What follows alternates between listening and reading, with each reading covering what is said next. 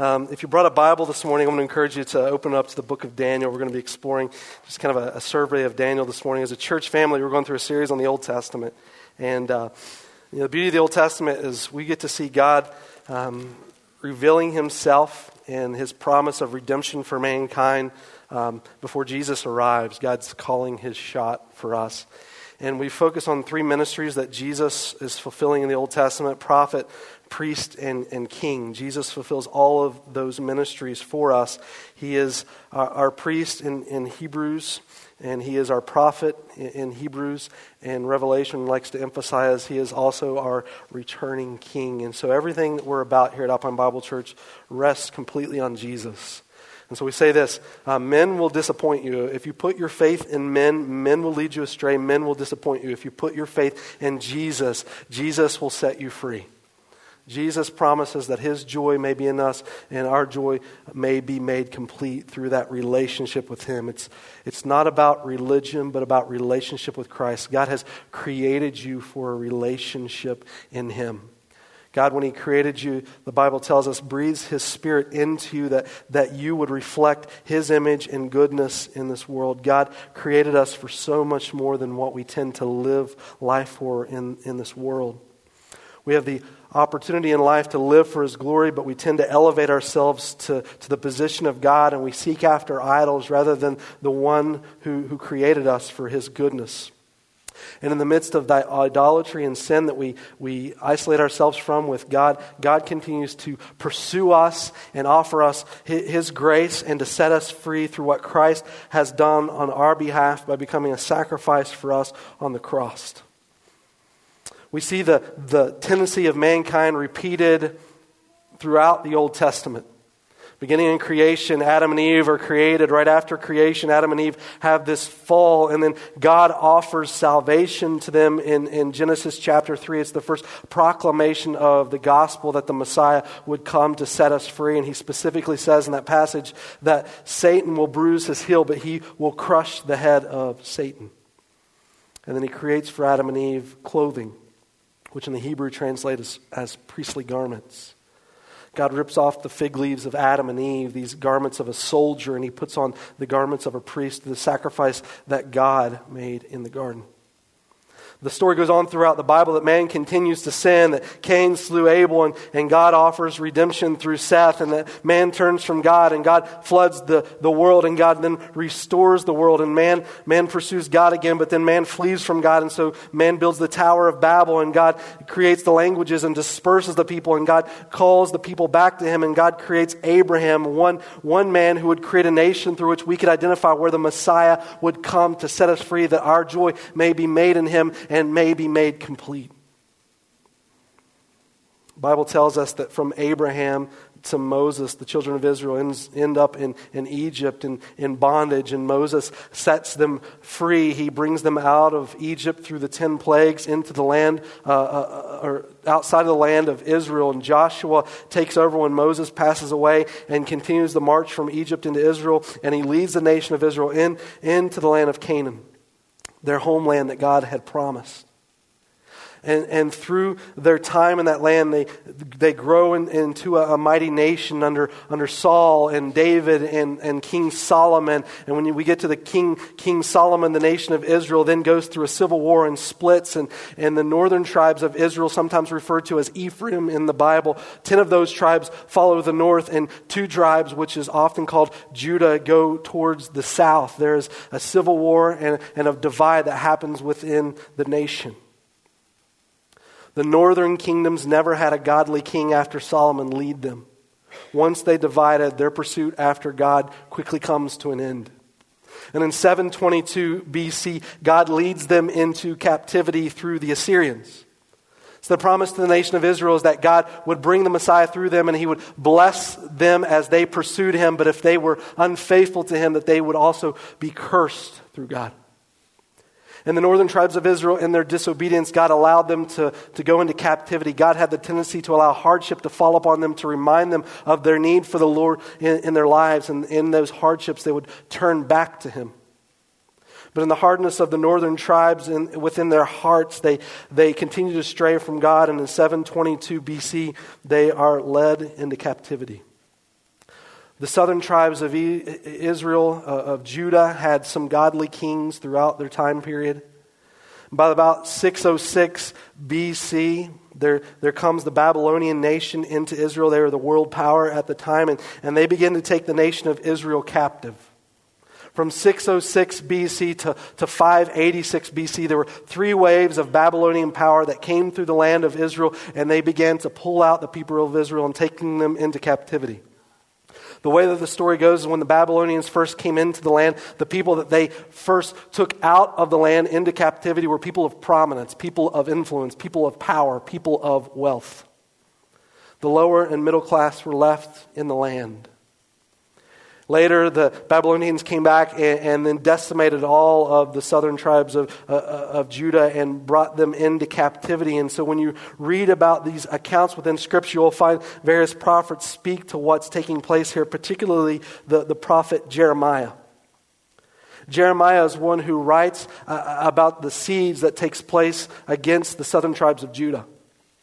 His book of Lamentations, he's, he's referred to as the weeping prophet because his, his ministry was one of, of destruction and despair. And he writes the book of Lamentations, which is the book of weeping, uh, recording for us the, the devastation happening in, in, in Judah because of the persecution that's coming their way. And through Jeremiah, God gives them a promise.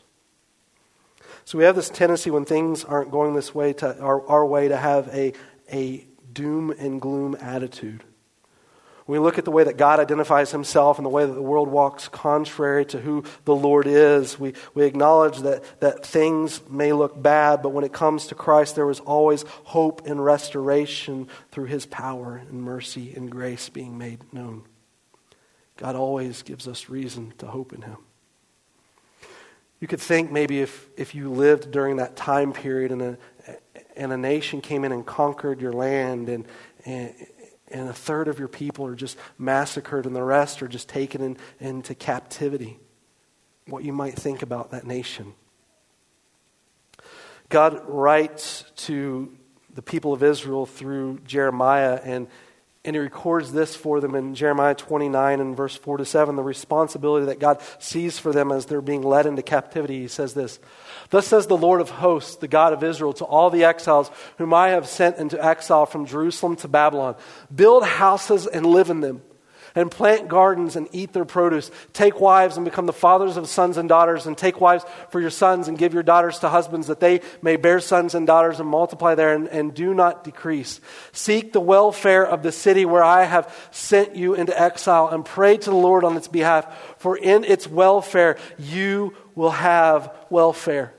For thus saith the Lord of hosts, the God of Israel, do not let your prophets who are in your midst and your diviners deceive you, for they prophesy falsely to you in, in, my name. I have not sent them, declares the Lord. For thus saith the Lord, when 70 years have been completed for, for Babylon, I will visit you and fulfill my good word to you to bring you back to this place. For I know that the plans that I have for you, declares the Lord, plans of welfare and not for calamity, to give you a future and a hope. Israel, I'm leading you into a new land, a place that looks foreign for you, and what I desire for you to carry is a hope for that place. Wherever God guides you in this world, God desires for you to be an influence in the culture around you for the sake of Christ in which He has called you to represent Him in this world. You can think of all the ways that God leads us and all the frustrations that we go in the world and all the excuses that we could give as to why we shouldn't stand for Him in particular reasons because, because people may rub us the wrong way. And if ever there was a group of people that had an excuse not to love someone else, it was the nation of Israel being led into captivity by the Babylonians. God, we don't, we don't want to love them. God, we're just looking forward to an opportunity of just getting out of that place. I mean, look at their wickedness. Aren't we so much better? I mean, we're your chosen people, right? And God uses Jeremiah to say to the nation of Israel, wherever I guide, I desire to provide, have an influence on the culture around you. Just because a culture seems godless doesn't mean God's people walk hopeless. God uses us to make the impact in the world. I love the way that Genesis expresses our creation. I mean, you read Psalm 8, Psalm 19, describing the creation of the world, and it says that all of creation is evidence of the glory of God.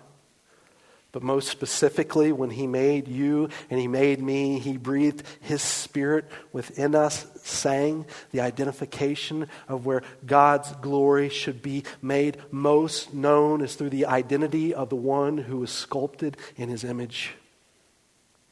We become His mouthpiece of proclamation. That while the world points to his glory, we're, we're the very verbal expression and, and the lifestyle of living that says, yes, indeed, this was made by God, and we are intended to have that relationship with him and enjoy him for eternity. And so, Jeremiah, when you go into this land, understand what I'm calling you as a nation of Israel to is to represent me to these people. We've said in recent weeks, there are three tendencies that we can have as individuals when we represent God in this world. You see that example played out beautifully in, in the New Testament. When you read about the Pharisees, they were religious legalists. They tend to be isolationists and separatists. Meaning, when they, when they went into a culture to influence it, their idea of influence was to hide themselves behind a fortress and not associate with the pagan world. You see the way that they treat Samaritans within Scripture, the people that are believed to be half Jews. They, they look down upon them so much so that when they would travel, if they needed to go north through Samaria, they would cut around the land. The other alternative is to be like the Sadducees. The Sadducees invited Roman influence into their world, and they were looked at as, as liberals meaning they began really to define what was right and wrong rather than listening to God for the sake of fitting into the culture so much so that they, they forsook truth. And then there are the disciples who desire to be in the world but not of the world.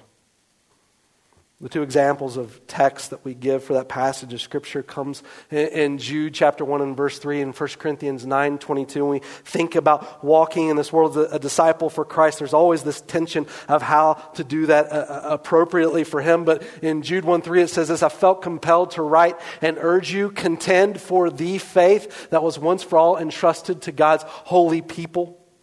Sometimes when the Bible talks about the word of faith, we've got to ask the question what exactly it means by that word. Sometimes it, it means the faith of trust that we're putting into something, like trust and believe in, have faith in Christ. Other times it's talking about the faith, the, the doctrinal truth that represents what Christian, Christianity is about, the, the very pillars that we stand upon. Meaning, Jude 1 3 tells us when we're walking in culture, the tendency is for culture to try to redefine what we are in God, but we stand on the faith in, in Him. We stand for truth. We don't have the right to change truth. God has already determined truth, and truth is absolute. It's our responsibility to pursue it and to proclaim it and to live it. Earnestly contend for the faith but the way that we do that, we refer to uh, as contextualization, right? I know that I need to, to live for the truth, but, but how do I do that in my culture? The place where I live. The contextualization of God's word is important for us. Not that we isolate ourselves like Pharisees or we live liberally like the Sadducees, but we represent God in our culture with integrity. And so in 1 Corinthians 9:22 it says this by Paul, I became all things to all people so that by all means possible I might save some. It is important for me to understand how to relate the truth of God's word to other people. And so, in order to best express that, I became all things and understanding that they, they may clearly understand the truth of what God stands for. We contextualize truth so that people can best understand it and embrace it. Can I tell you one of the primary avenues through which we contextualize truth is through the thought of love. And the way that God has communicated his word to us is full of grace and love. From 1 John 4:19, we love him because he first loved us. He contextualized his truth by becoming flesh and demonstrating to us what it means to live in relationship to the Father. He became flesh. We love him because he first loved us. In John 13, 35, it tells us, by, by this all men will know that you are my disciples if you love one another, if you contextualize this truth that I'm expressing. Ephesians 4:15 tells us speak the truth in love meaning stand for the faith and reach the culture that you're in express their need for Christ Jeremiah writes about his experience during this captivity and conquering of the nation of Israel through, through Babylon, telling the people of Israel to have an influence on the culture in which God is drawing you into, into the Babylonian nation.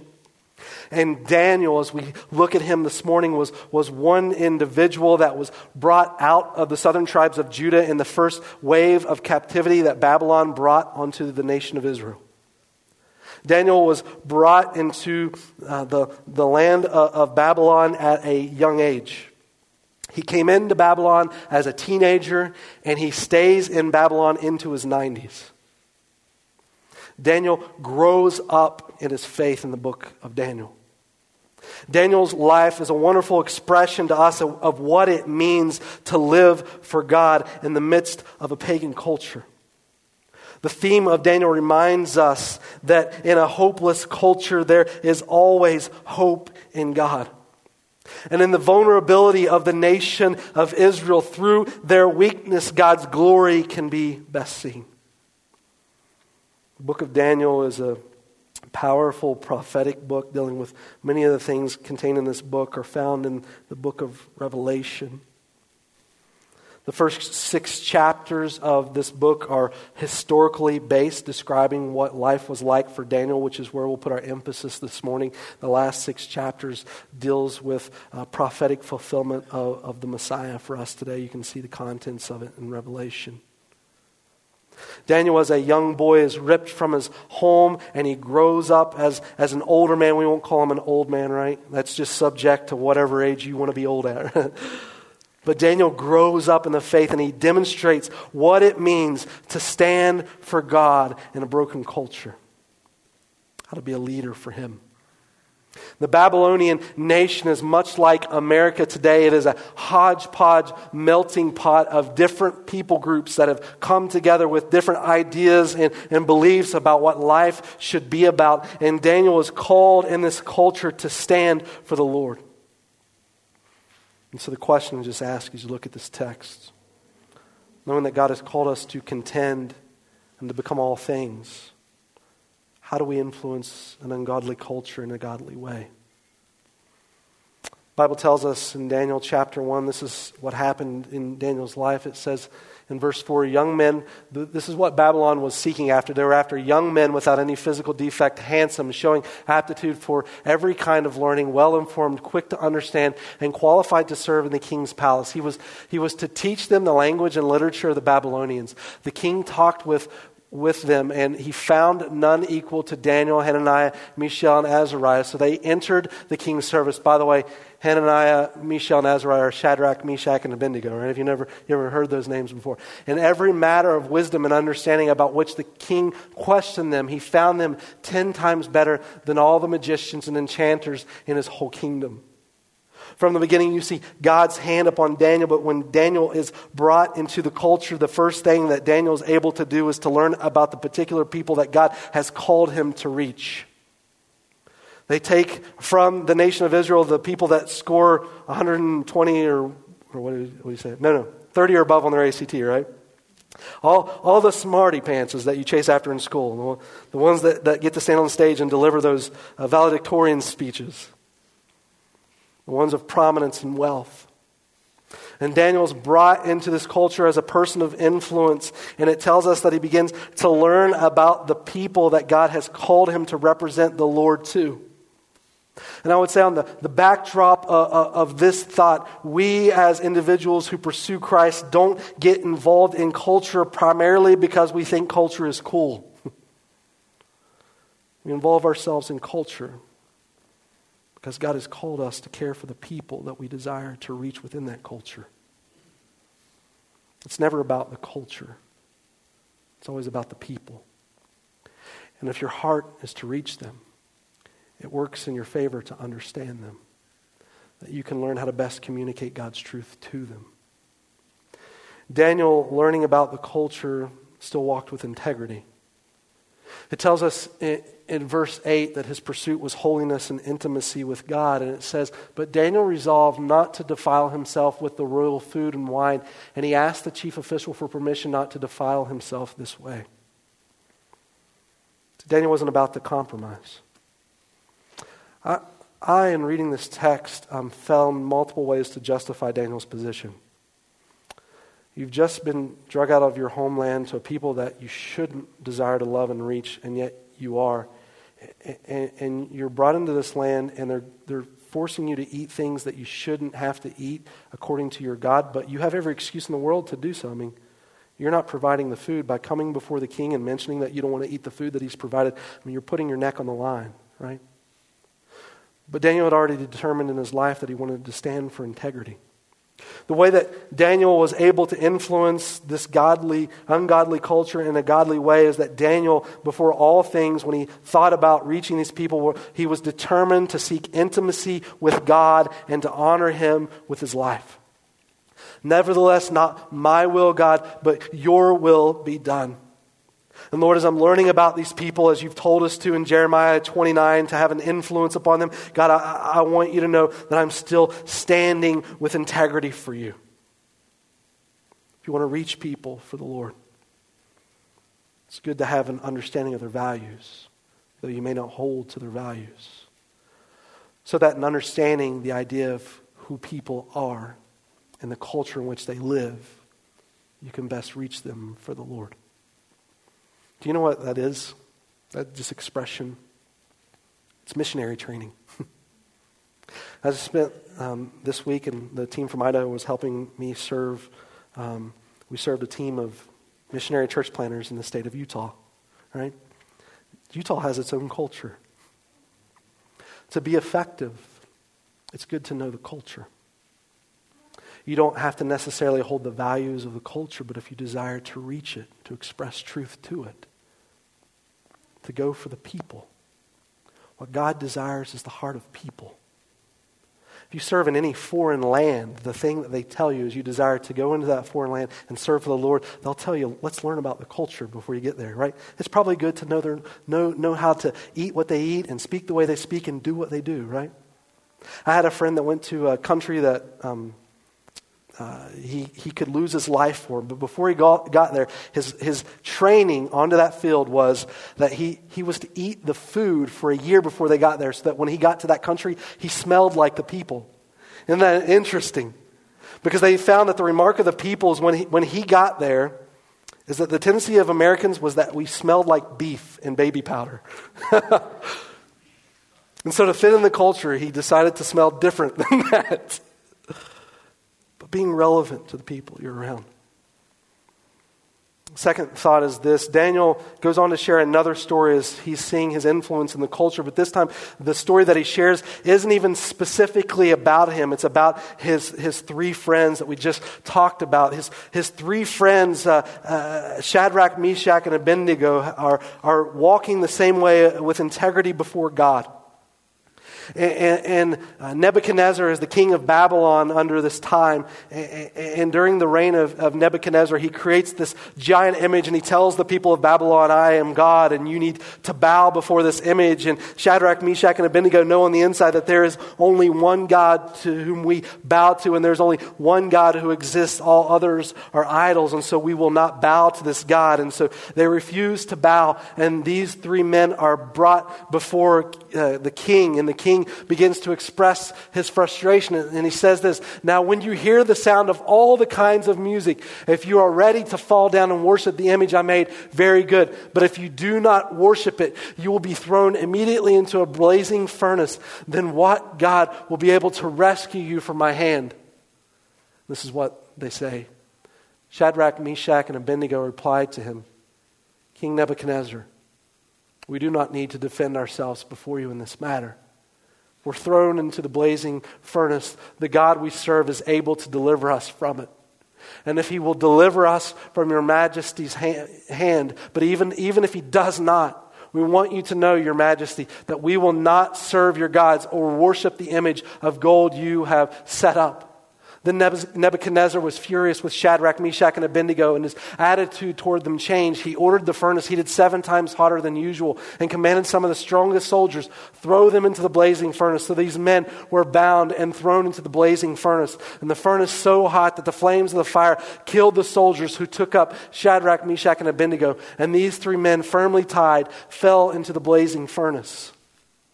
Then King Nebuchadnezzar leaped to his feet in amazement and asked his advisors, Were there three men that we tied up and threw into the fire? And they replied, Certainly, Your Majesty. And he said, Look, I see four men walking around in the fire, and the fourth looks like a son of the gods. Nebuchadnezzar then approached the opening of the blazing furnace and shouted, Shadrach, Meshach, Abednego, servants of the Most High God, come out, come here. So Shadrach, Meshach, and Abednego came out of the fire, and they saw that the fire had not harmed their bodies, nor was a hair on their head singed. Their, ro- their, their robes were not scorched. And there was no smell of fire on them. Then Nebuchadnezzar said, Praise be to the God of Shadrach, Meshach, and Abednego who was sent as angel and rescued his servants, and they trusted in him and defied the king's command and were willing to give up their lives rather than serve or worship any God except their own God. Therefore, I decree that the people of any nation or language who say anything against the God of Shadrach, Meshach, and Abednego be cut into pieces and their houses be turned into piles of rubble, for no other God can save in this way. See, the thought of Shadrach and Meshach and Abednego was this. You may Take my life now. But there is redemption to come in the Lord. You may physically do things that harm us, but ultimately our peace rests with God. To endure hardships in this life, we must have a hope in a God who will sustain us knowing that we live in a fallen, sinful world, have the tendency to think that all of us will walk through the fire at some point. And the question is who do you want on your side? A king who desires to make you live in fear, or a God in your humility who desires to lift you up? I heard someone share on this passage once, and they said, do you know much of our faith is preparing us for the final moments of life? For many of us, there will come a time when our lives will be coming to an end. And you may be in a hospital room, left to yourself, all alone with your thoughts. And in those moments where we might wonder, what joy it is to rest in the hope of one who will redeem us. Regardless of what happens to me today, my hope rests in the one who can always supply for my every need. Whether it be in this world or what is to come, God is able to make an influence in a culture. Not only do you desire or should you desire intimacy with God in honoring Him, but to know that there is a God who will walk through the fire with you. Do you know the joy of uh, these three men and Daniel in these moments? Is that they begin to discover the genuineness of their faith. That was strange. Can I tell you this morning that it's not until our faith really costs us something that we have the understanding that our faith is truly genuine in our relationship to God? Uh, has your faith ever cost you something? Have you ever made a risk for the Lord? I mean, have you ever given sacrificially to Him or trusted in Him in a moment when things seem difficult? Does, does your faith cost you? It's the evidence of the genuineness. James opens up his book in, in James chapter 1 and, and, verse 2 and 3, and he says this Consider it all joy, my brethren, when you endure various trials, knowing that the testing of your faith produces endurance. It's real. Jesus is real to you. The promises and the hope that God gives is real to you to influence a culture, seek God with intimacy and understand that that God will walk with you through the fire and give you a hope far greater than anything this world can promise. Third is this Daniel took intentional risks to honor God. As Daniel rose to prominence in, in the land of Babylon, the, the Bible tells us that the Medo Persians then came in to conquer that land. And Daniel uh, stayed as a, as a man of prominence, and King Cyrus and Darius ruled the, the Medo Persians during that time. And they begin to issue laws again in, in Daniel chapter 6 after they see such a glorious representation of God. In Daniel chapter 3 and Daniel 6, Daniel has to represent God to that culture one more time because they, begin to make laws of outlawing the worship of Daniel's God. And, and these men that are jealous of Daniel say, uh, How are we going to get Daniel out of his position? We need to bring him down so that we can elevate ourselves. And they, they thought to themselves, You know what? We got it. Let's, let's outlaw prayer. No one can pray to anyone but the king. And Daniel took intentional risks to honor God in those moments. It tells us in Daniel chapter 6 and verse 3. Now, Daniel so distinguished himself among the administrators and the satraps by his exceptional qualities that the king planned to set him over the whole kingdom. At this, the administrators and the satraps tried to find ground for charges against Daniel. They could find no corruption in him. Finally, these men said, We will never find any basis for charges against this man, Daniel, unless it has something to do with the law of his God. The royal administrators, the perfect, perfect satraps, the advisors, the governors, uh, and have all agreed that the king should issue an edict and enforce the decree decree that anyone who prays to any god or human being during the next 30 days, except to you, your majesty, shall be thrown into the lion's den. So King Darius put the decree in writing. Now, when Daniel learned that the decree had been published, he went home to his upstairs room where the windows opened towards Jerusalem. Three times a day, he got down on his knees and he prayed, giving thanks to his God, just as he had done before. Daniel wasn't reckless in pursuing hardships, but what he was was faithful. Can I tell you, when you think about influencing people and culture for the sake of Christ, faithfulness in adversity is one of the primary ways culture has best influence for the Lord. In the darkness of the night, the glory of his light is made known when it costs you something. The beauty and the love of Jesus shines through. We're not simply taking stands to prove how tough we are or how big of jerks we can be. Some Christians are great at that. But just to point to the glory of the one who is good.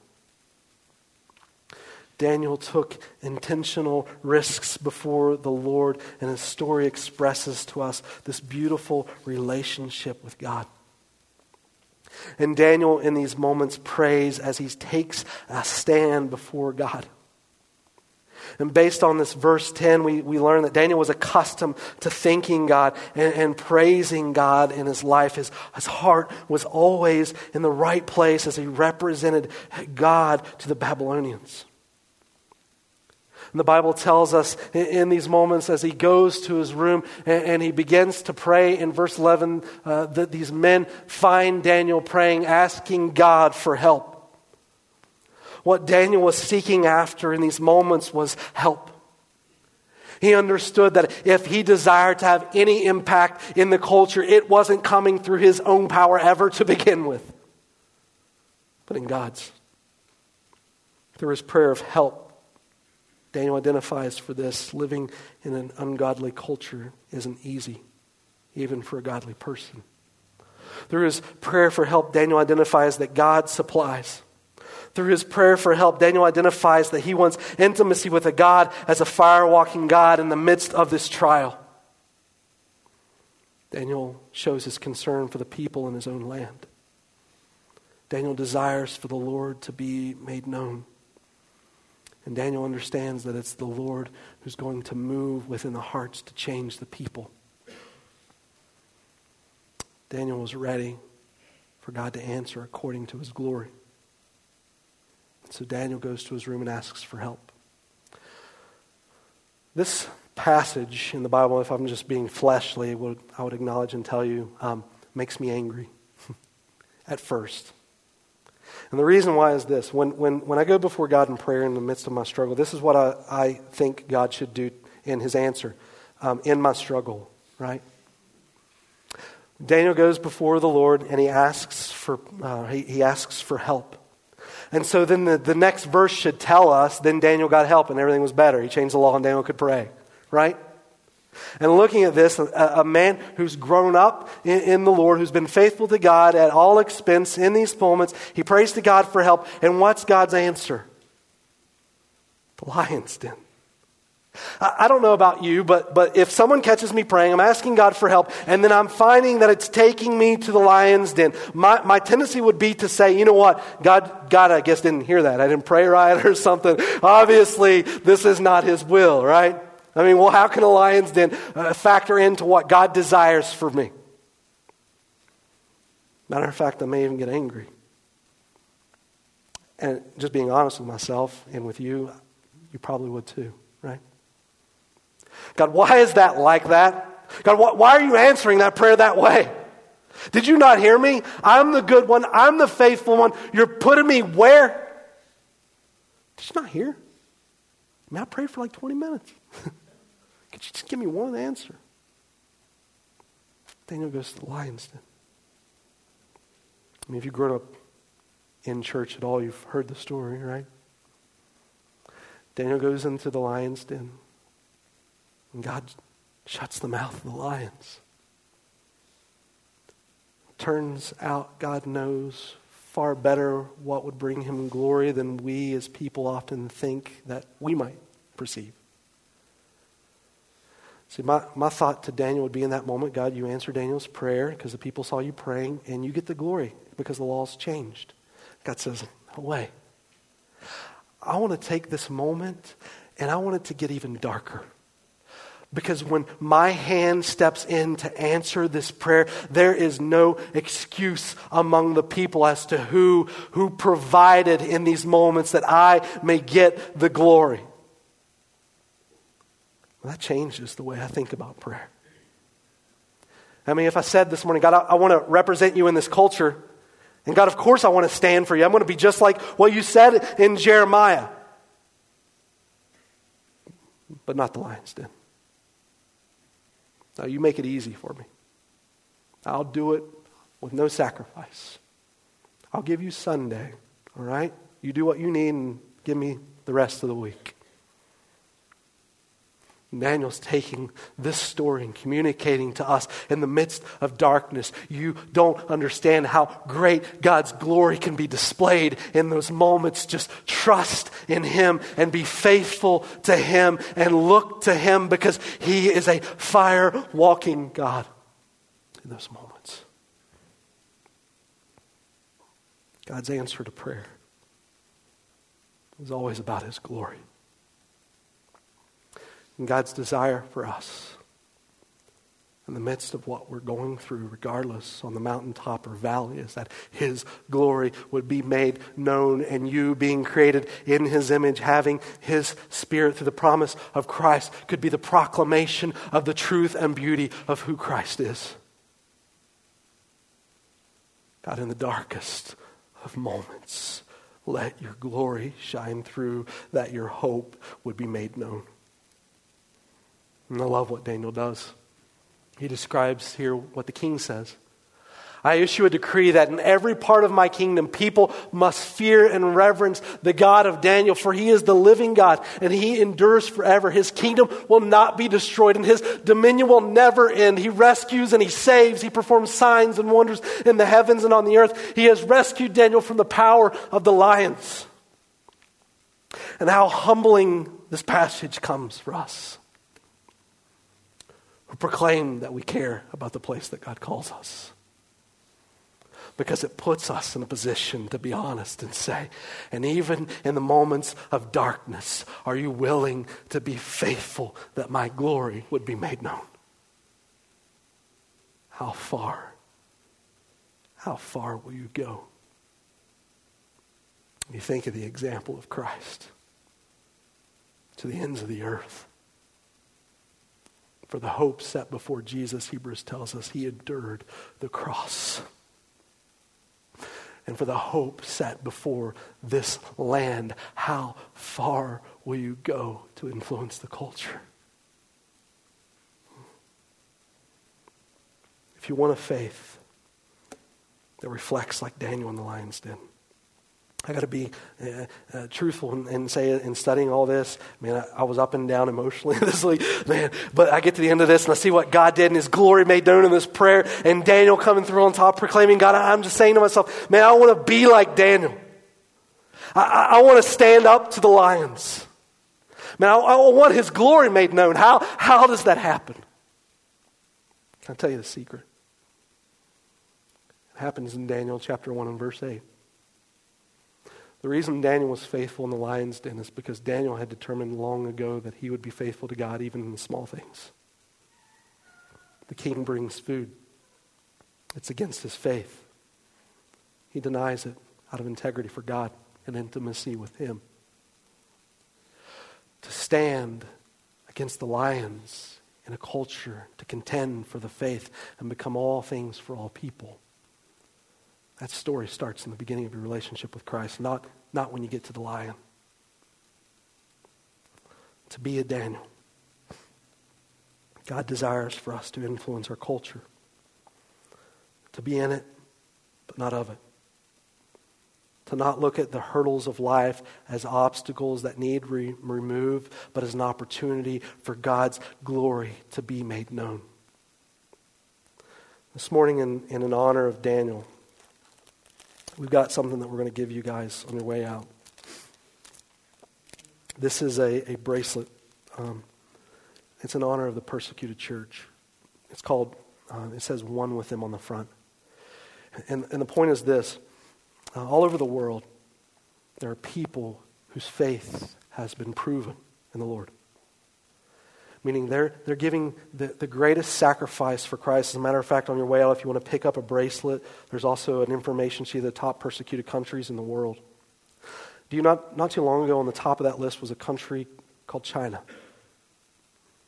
And the people of China continue to be faithful to God in the midst of, of trials. And now uh, statistics say that, that the, the church in China is now over 10%, and the fastest growing church in the world is in China. Why? Because they walked with God through the fire.